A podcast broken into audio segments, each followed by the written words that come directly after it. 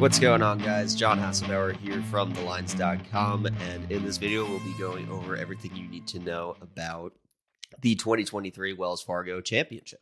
Before we get any further, make sure you are subscribed to TheLines.com, The Lines YouTube channel. Uh, check out TheLines.com for all of my latest articles. You can also find that linked in the description.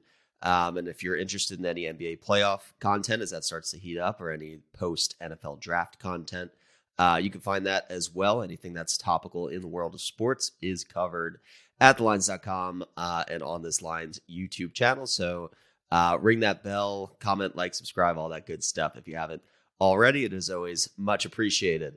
Um, before we get into Wells Fargo week, uh, let's just look quickly back at everything that happened in the golf world last week. Um, a fairly quiet week with just the Mexico Open on tap, but uh, it, it, was it was an interesting uh, tournament. In the end, it was between really Jon Rahm and Tony Finau down the stretch, as we all would have expected, um, and it was actually Tony Finau who edged out Jon Rahm. So. Uh, goes to show that you can't just hand every tournament to Jon Rahm every time he shows up. But if we're playing on a long and generous golf course that is going to produce a an onslaught of drivers and approaches from 200 plus. It's really hard for Jon Rahm to not find himself in contention at a tournament like that. For Tony Finau, it was conceivable that he could uh, not win, which is why I faded the two top two players and bet the next three players on the betting board as it turns out, all three of those guys that I bet were nowhere near contention, and it was just a dogfight between the two pet, two best players in the field. So, uh, what are you going to do? It doesn't always go our way. Uh, and and if you read my tournament preview, you know I loved Tony Finau last week. I didn't love his number. I think my first impression looking at the board last week was, can I do Tony Finau and one other guy at like thirty to one? My first impression um, after I wrote my preview article was I'm going to have a two man card. It's going to be Tony Finau at like nine to one and Gary Woodland at like 30 to one. Um, but you know, I, I, do try to not go too crazy with my unit exposure. Um, anything plus Tony Finau would have been well overexposed. I, I can really only uh, do a, a, single bullet on a guy of Tony Finau's odds at like eight to one, eight fifty um, is where he kind of opened up. So that that's just not a call I'm going to make. Um, there are spots to do a single bullet, and you know maybe I got caught with this at the Masters as well when jon Rahm was a, a very like sensible play at about nine to one. Um, but if you're not the odds-on favorite and you're single-digit odds, I just don't feel comfortable betting uh, betting that person outright. But some weeks you're priced out of betting the favorite. That's been the case at well, the Masters, you had sort of eight to one guys. You could have bet Scotty or, or Rory as a single bullet that week as well, but that's not fun. Uh, at the Mexico Open, you you really could never have considered betting Jon Rahm. He was like plus two fifty. Um, I mulled over betting the without uh, Rahm or the without Rahm and Finau markets, and that would have been a little bit better of a sweat with guys like Brandon Wu and Akshay um, popping up in the research that they you could have gotten a decent payout last week if you went with that market, you probably could have got both of those guys at like 60 to 1 or so. So maybe that's the learning here. Mexico Open after two years, uh, two single digit winners, two bombers, two guys who are just better uh, players than the rest of the field.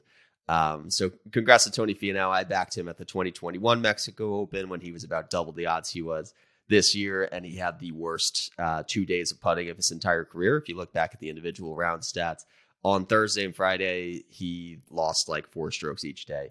It was absolutely ridiculous to watch uh, and to sweat when you have uh, someone with his t-, tee to green prowess to do what he did on the greens uh, to start. But his last six rounds on uh, Vidanta Vallarta have been absolutely dominant. So good for Tony. I think the narrative will continue to be great. You can beat these weak fields, but what can you do in a major where he does have great finishes, but he hasn't seemed to be able to close the door at a big major event, even event such as this with Wells Fargo after his uh, his Northern Trust win, which is I think plenty impressive. But the majority of his wins on his growing resume are not the most impressive wins. But what can you do? You can only beat the field in front of you. Um, so we'll we'll see how he goes this week at Quail Hollow. Um, last thing I want to touch on from last week. Um, you know, I tweeted out that I was very surprised that Jon Rahm is skipping the Wells Fargo Championship this week. Uh, and I'll actually share my screen so that we can go to the favorites in this week's field, which you can find on the Wells Fargo Championship odds page. Um, so when you look at the list of favorites, obviously Rory McIlroy is the favorite, but we are we have a glaring omission of world number one and world number two. So the goal of these elevated events at the start of the season was can we all just agree to come together for like six to eight tournaments a year that you guys normally would not go to, but because we're getting everybody to commit together, um, we're going to have significantly better fields, which is a better product for the fans, which is more uh, payout for all of you guys and more FedEx Cup points and just more drama in general. Everybody wins, right? Um, I feel like Rory might have started a little snowball effect here when he skipped out on the RBC Heritage. Um, and now it's sort of like, well, if Rory's not going to go, why should I? And in our next elevated event, since the RBC Heritage, you can see the two best players in the world are skipping.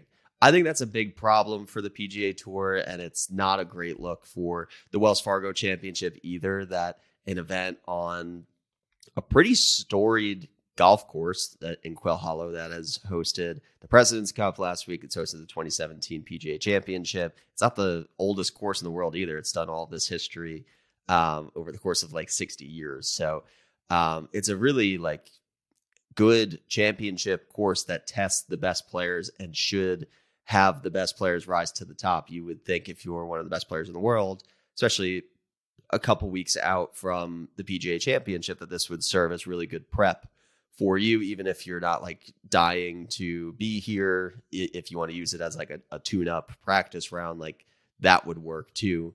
Um, but in any case, Scheffler and Rahm aren't here, and I tweeted with Rahm that I was I was shocked, and it makes zero sense why he would play the Mexico Open and skip this event instead, and then take two weeks off before the PGA Championship. Um, I was met with a lot of pushback on that, and, and you know, I, I I don't feel so passionately about that that um, I don't see where everybody else is coming from with it. And I think what I'm probably undervaluing is uh, the Mexico Open being in a uh, Spanish speaking country. I don't think Jon Rahm has a tight affiliation with the country of Mexico. And it seems a little random that he's that passionate as uh, someone from Spain about playing in Mexico at a Greg Norman resort course that really does not bring crowds. It didn't in the first year. It really didn't in the second year. It's not a layout that's very conducive to having mass crowds.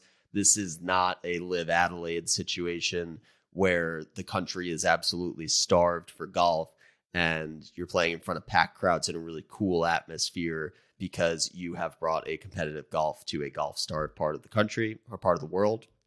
That's not the case at Vidanta Vallarta. It's just a resort course uh, in Puerto Vallarta, which is basically like a resort town. It's not like we're playing in, uh, you know, downtown Mexico City where they used to have events, and that was a lot more of a passionate uh, Mexican fan base uh, for golf following. So I don't necessarily think Rahm is growing the Spanish golf footprint by playing at the Mexico Open in a week that nobody's really covering the event, and if he wasn't there, it would be a completely meaningless event entirely.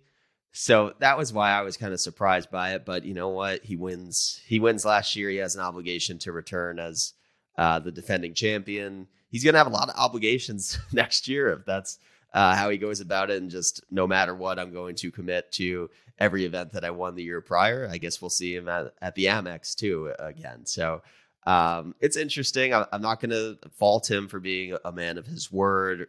Um, but I think the prioritization of events on his schedule um, may not necessarily lend him to, um, you know, the the most compelling golf competition this year. Um, obviously, he gave himself a really good chance to win a tournament uh, against a very weak field. I would like to imagine that his competitive juices are a little bit um, more fiery than that, and that he's more motivated to beat the best players than to show up at a little hit and giggle in Mexico and try to defend his title against another bad field. But that's my piece on Rahm. Uh, in, in, any case, a transition to this week at the Wells Fargo Championship and looking at the betting board here with the list of favorites.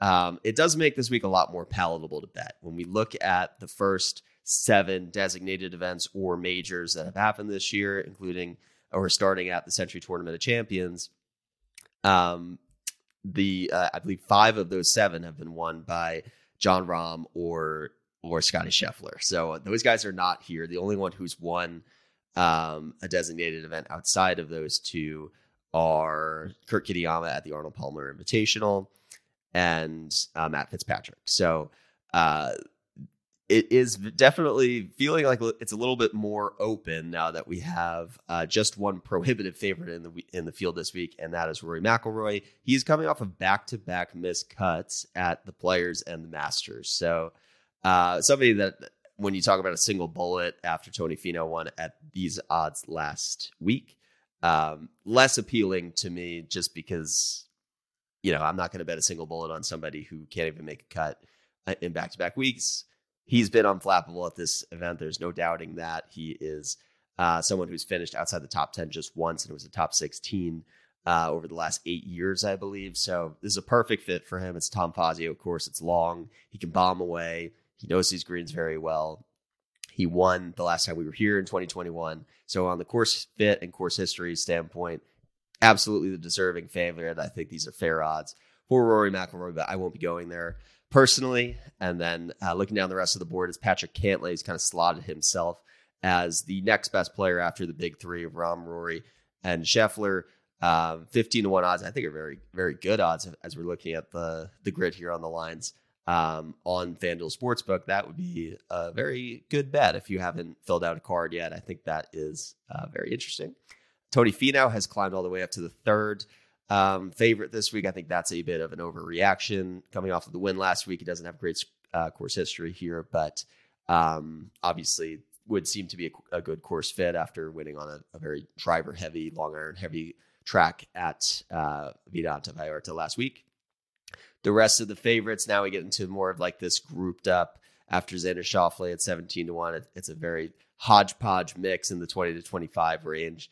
Um, really, all these guys, Spieth Hovland, Cam Young, Justin Thomas, Collin Morikawa, and uh, Matt Fitzpatrick. Even if we want to go down to Sung Jae, Jason Day, and Max Homa up to 29. That's interesting.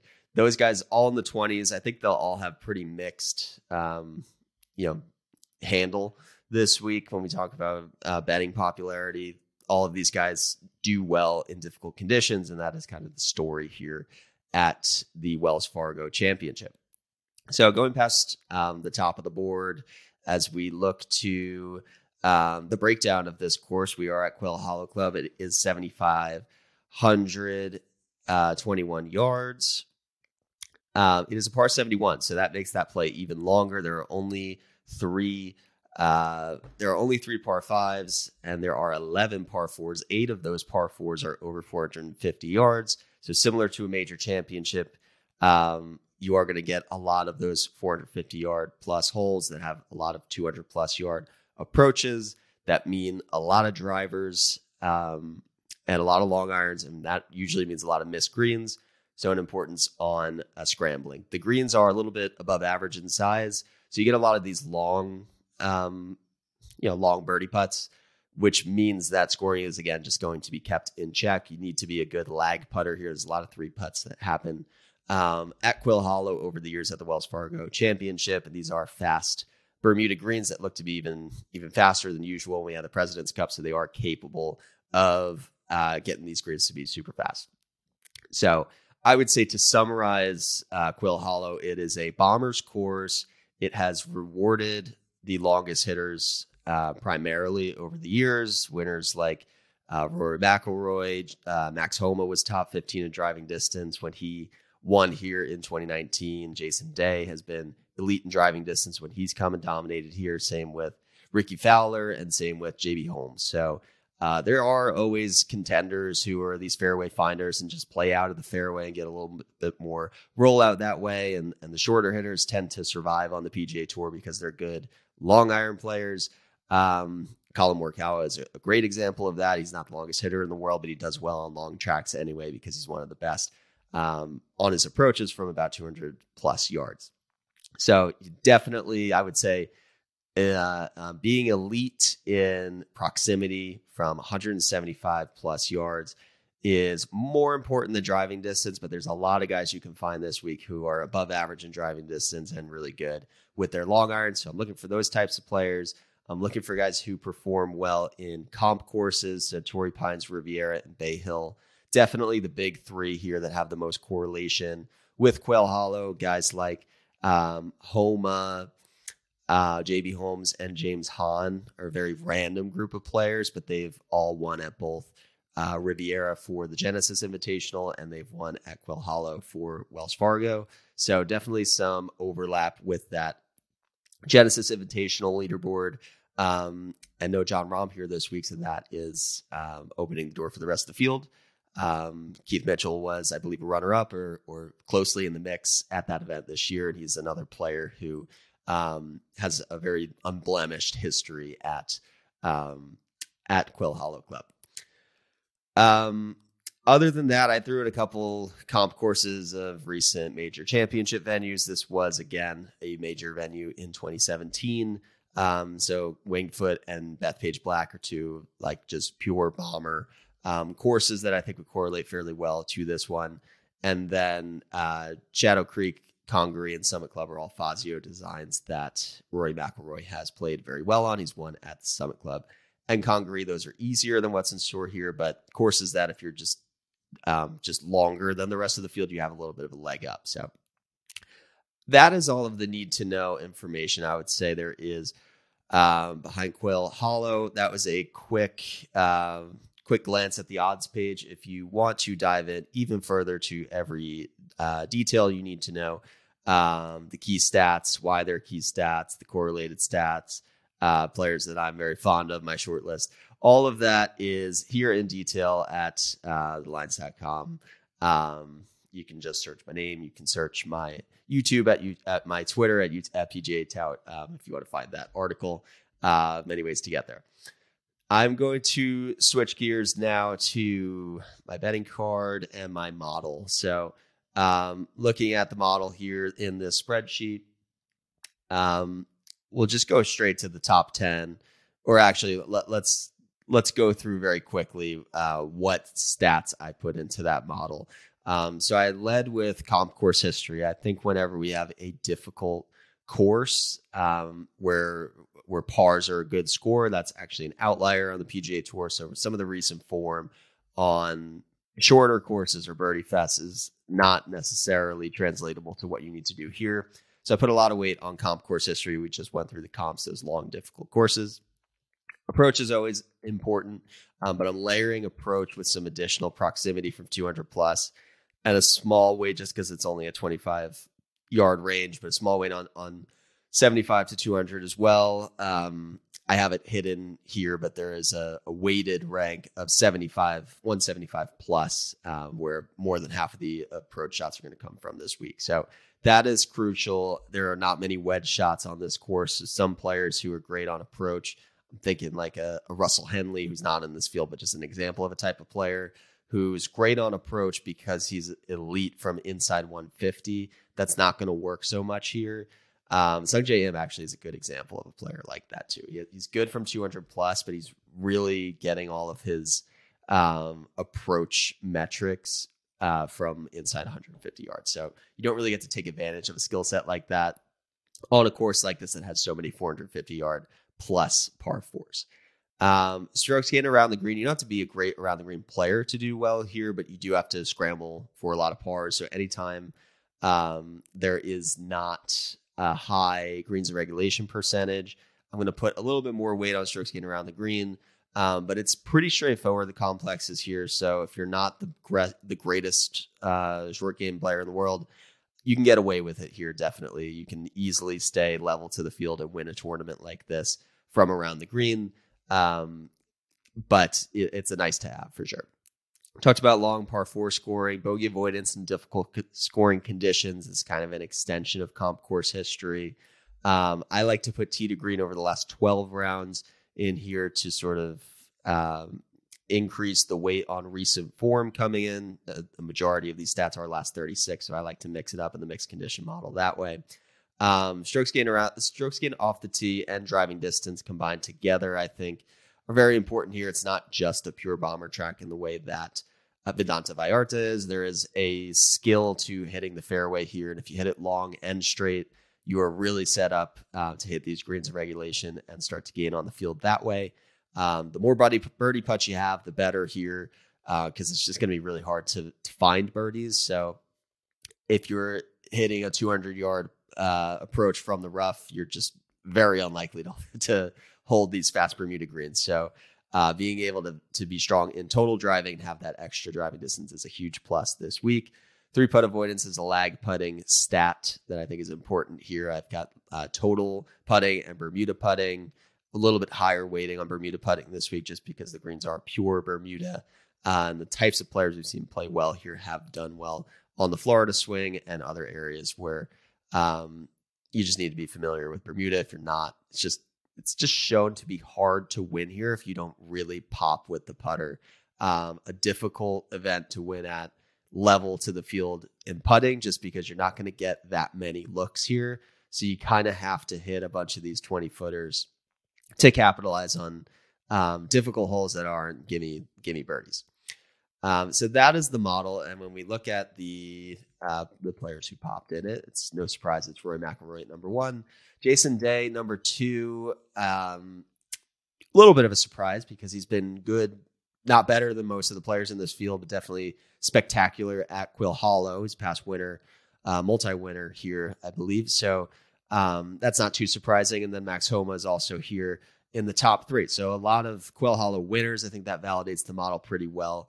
Um, it maybe shows that I put a little bit more emphasis on comp conditions than immediate form when putting this model together. Uh, after those three, we've got Tony Finau, Patrick Cantlay, Xander Schauffele, uh, Wyndham Clark at number seven is interesting. I think he's somebody who's kind of just established himself as a big model popper. Um, maybe a little bit skittish on, on, whether we believe that after um, a mediocre performance, I would say, at the Mexico Open. He did claw his way back to a top 25 finish, uh, but he was the third favorite in the field at Mexico and never really sniffed contention in it. And of course, that was perfectly suited for him. Um, this course is also well suited for Wyndham Clark. Um, is he going to pick up his first career PGA Tour win in an elevated event field? Unlikely, but I think you get a pretty good discount on him around 75, 80 to 1 this week after he was 20 to 1 last week um, with all of very similar skill sets to what you needed last week, just that added ability um, to scramble in difficult conditions. So, Wyndham Clark, maybe more of a DFS play for me this week, but somebody I, I don't think we should overreact to just because of a top 25 finish last week. He's still playing incredible golf, uh, number seven in strokes gained approach, and a very capable long iron player, very long player as well. Um, Viktor Hovland we'll talk about, but he's um, definitely my pick. If I had to pick one guy, he's my pick to win this week. I think he checks the most boxes here, and he's a very popular play for many reasons. Uh, Jordan Spieth at number nine, Sung Jae at number 10. Um, that is the top 10 of the model.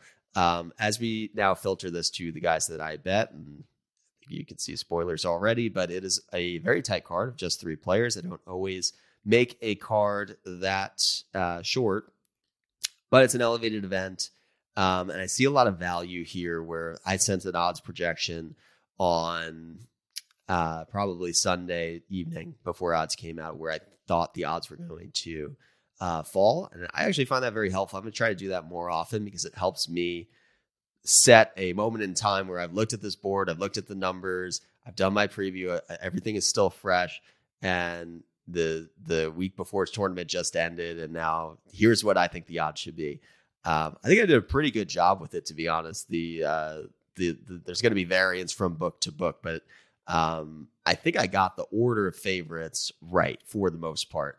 Um, and so feeling good about the projections, uh, it was pretty easy for me to t- make a decision on some of these guys who's uh, who had the biggest variance. Um, on the numbers I was able to get versus where um, I thought they would open. So, um, starting with Viktor Hovland, he was the player that I wrote up in my tournament preview spotlight feature.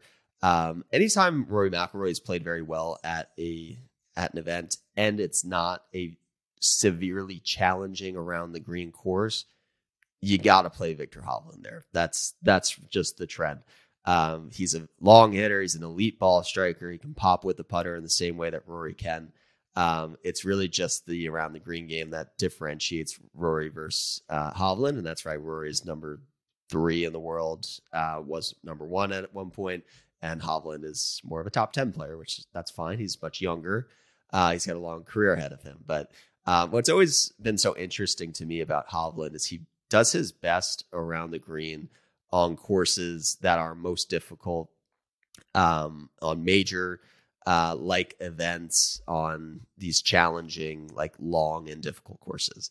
Um, I don't understand why that is. You would think that those courses would place the heaviest emphasis on strokes gained around the green, um, which is kind of what exposes him.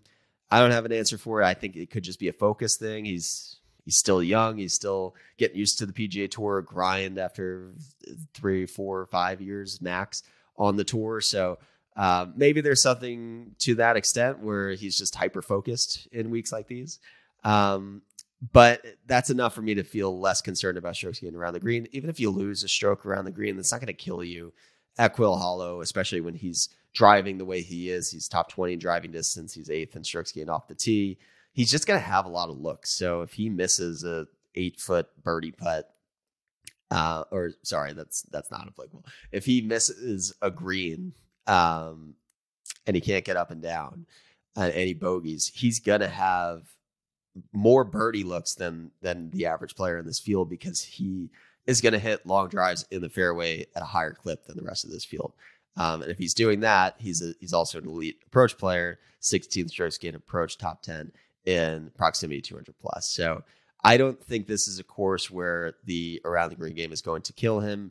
He was positive around the green in his debut here in 20, uh, 2021, uh, where he finished uh, T4. So uh, clearly he can do well here, and he's seventh in comp course history. So we know he can play well on long and difficult courses. After Hovland, uh, Jordan Spieth is the player that I thought should be the fourth favorite this week. I would put him ahead of Finau for sure. Um, I would definitely put him ahead of like Justin Thomas and uh, and Collin Morikawa, and I think he should be ahead of uh, Viktor Hovland to be honest. But I got him at twenty five to one. I think you can still get twenty threes on Jordan Spieth.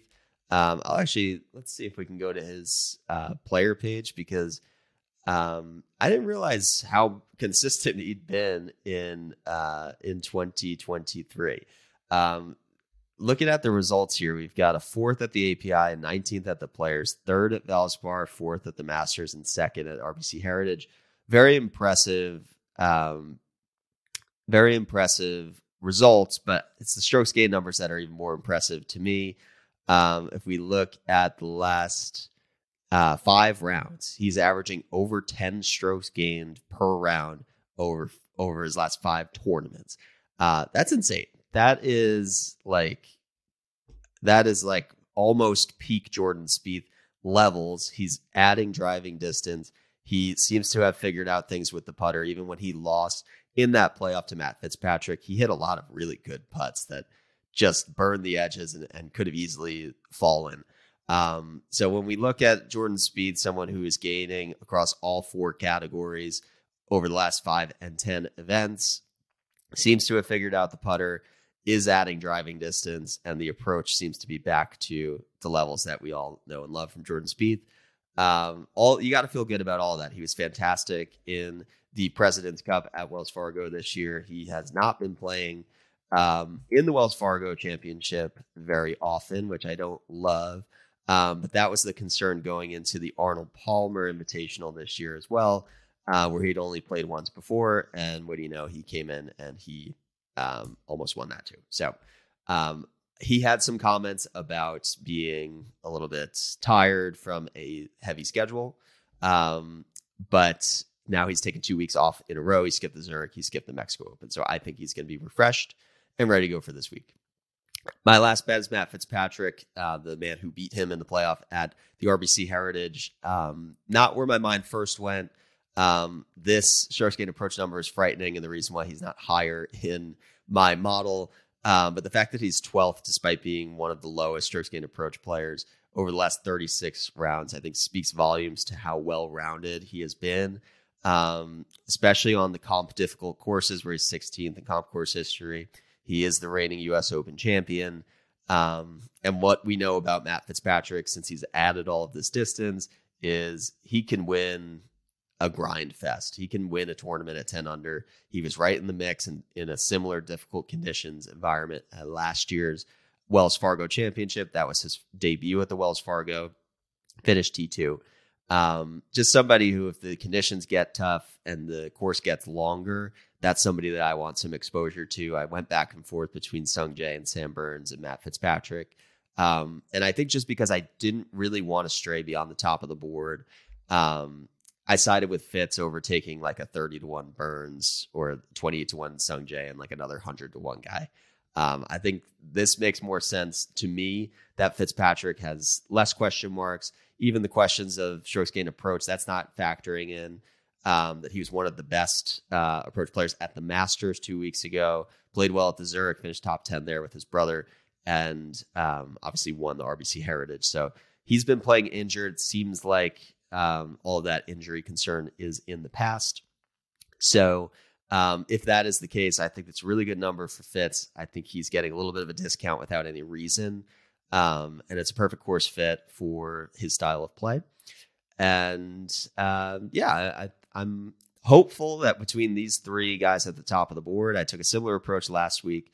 Uh, that didn't work out because it was more of a prohibitive favorite that uh, asserted his dominance. Um, so fingers crossed that that doesn't happen again with Rory McIlroy. If it doesn't, I think these three guys fit very well um, for the task at hand at Quail Hollow. So that is going to do it for this week's video. Thank you guys again for tuning in. I wish you all the best of luck with your bets at the Wells Fargo Championship.